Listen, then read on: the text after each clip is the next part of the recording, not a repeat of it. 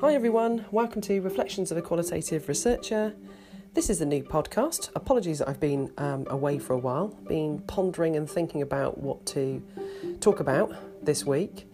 Um, and so, actually, I've been thinking more about technology, not surprisingly, in the current lockdown situation in the UK. Um, and also thinking a little bit more about what this means for young people and how young people are faring and what as I'm calling them now, the COVID generation, how they're going to cope going forward. Hope you enjoy.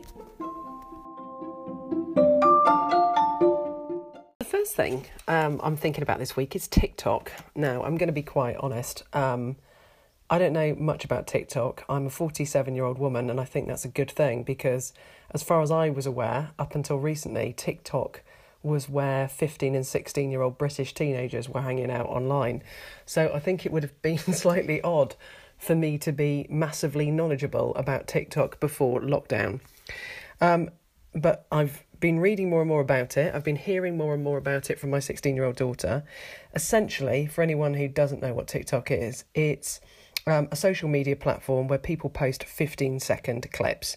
Um, and up until recently, before kind of the COVID 19 scenario, it was pretty much a mainstay for British teenagers.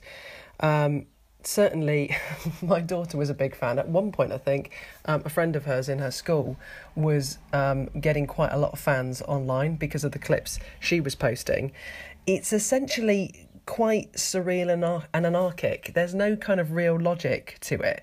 Um, and the, the good thing about TikTok is, I suppose Instagram is where people kind of primp and preen and you see almost kind of a, a perfect lifestyle being portrayed.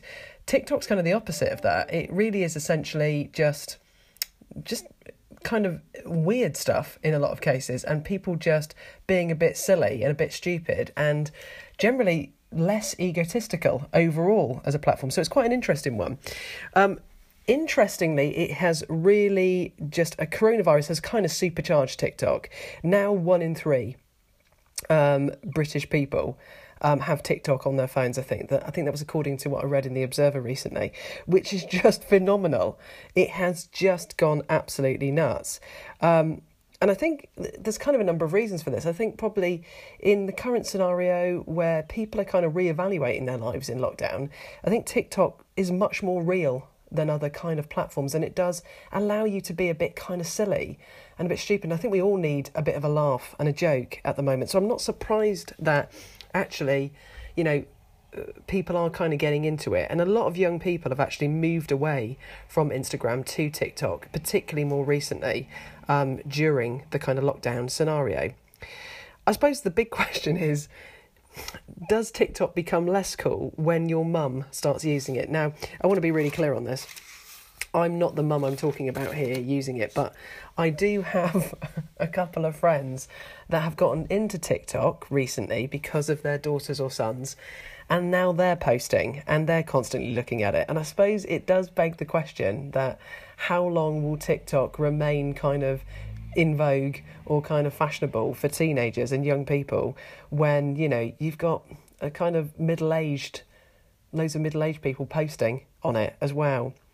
Um, I think what's also been really interesting as well, looking at um, TikTok, is actually that um, public health have been using it to kind of publish information, publish advice, ads around kind of stay at home, and they definitely see this as a way of engaging with um, young people um, and making sure that they're kind of up to date on the current health advice around the coronavirus. And I think that in itself is quite intriguing around how I suppose kind of health advice, um, government advice, but also, I suppose, bigger than that, kind of how brands um, and influencers talk to young people and are using social media. If you haven't checked it out, um, I think it's quite interesting, probably. There are a number of ones um, on there to have a look at. Hashtag stay at home challenge, hashtag I will survive, which I think is Gloria, the Gloria Gaynor song where you're kind of washing your hands repeatedly to that song. And, uh, you know, the big tune of the moment is um, Tyga um, and Curtis Roach, which is the Bored in the House um, TikTok anthem, which again you'll probably hear once you go on there. But I'd love to hear what you think of TikTok at the moment. Um, it's definitely an eye opener, and I think it'll be interesting to see what happens here because definitely I feel like for a long time people have been using social media, things like Twitter, Instagram, those kind of platforms, to project an image of themselves, um, and an image which tends to be.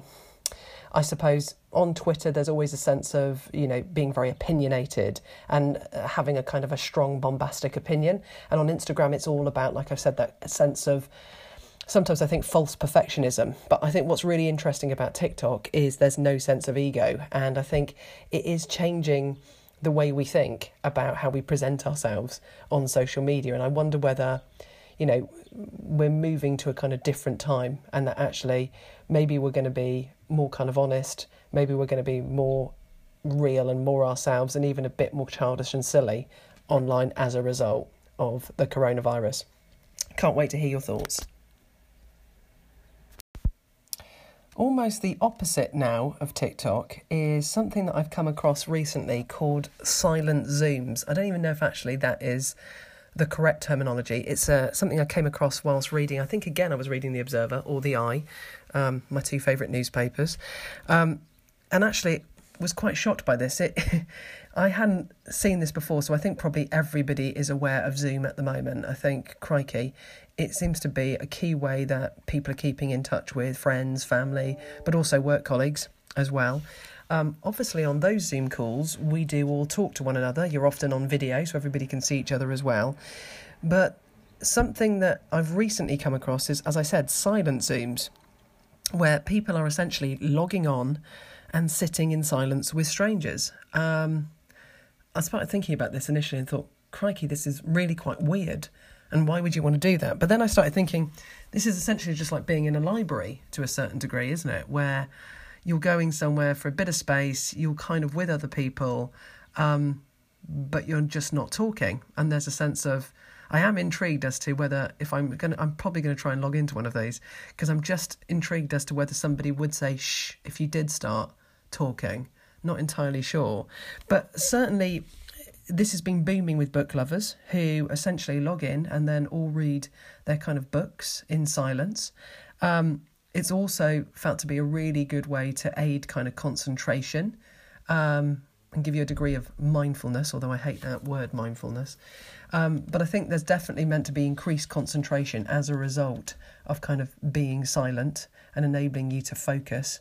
Um, so actually, you know, people going on, still doing their work, um, but actually, you know, just being in silence with strangers. I don't know whether this is something that's going to catch on. I, I do wonder whether this is a rejection, I suppose, of almost at times, I think, over talking, that we're kind of all online at the moment. We're all, you know, doing regular catch ups and quizzes, etc., online with friends and family to the point where, you know, you're kind of sitting with your phone for two hours and thinking, oh gosh, please, I just want to be quiet for a while.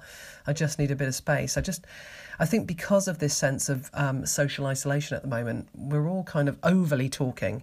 So I wonder whether there is a point that you get to where you think, I just want a bit of silence, I just want a bit of reflection time.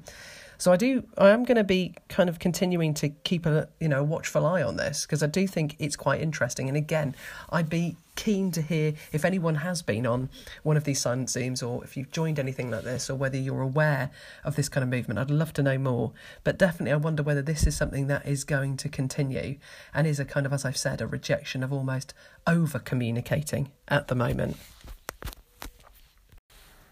And the last thing I've really been pondering about is the fate of young people, the COVID generation, as I'm now calling them.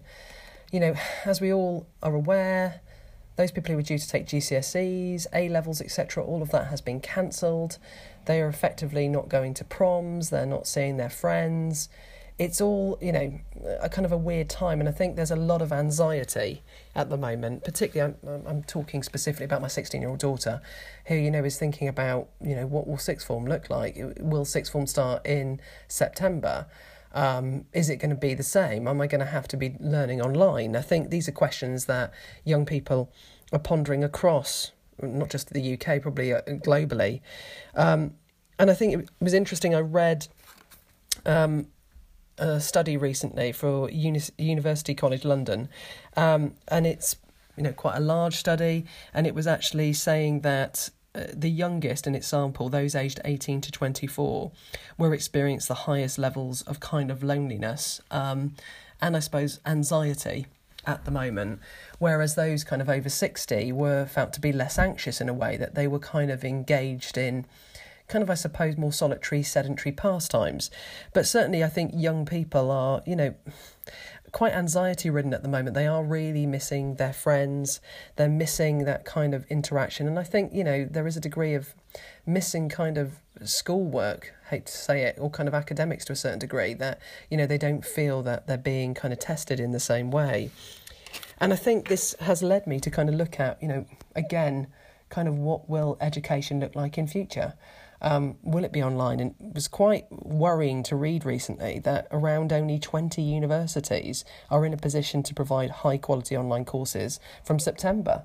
You know, it, I mean, I suppose it's not entirely surprising, but, you know, quite frightening. And Oxford, um, found to be, according to this study, one of the worst actually in terms of being able to deliver kind of online facilities going forward and it will require a complete shift if if we do move to online learning. You know no longer will you be able to do kind of hour long lectures. It's going to be more webinars discussion groups etc and i think it will be a different way of learning. And i think again this is something interesting to watch for. And you know i'm certainly going to be well heavily engrossed in this area. As i said my daughter's 16 she was due to take gcse's this year. She's due to be doing a levels soon.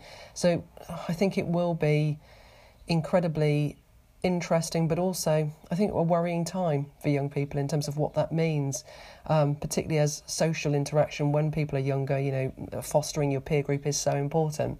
So I suppose I'm going to be watching this space and updating you on how everyone's doing. But if again you're listening to this and you've got young children or you know nieces, nephews, grandchildren, I'd be interested in hearing your point of view on this and how you think they're faring during this kind of very difficult time. Well, that brings me to the end of the podcast. Those are my ponderings for this week. I hope you're all safe and well, um, and I look forward to speaking to you again next week. Take care. Bye.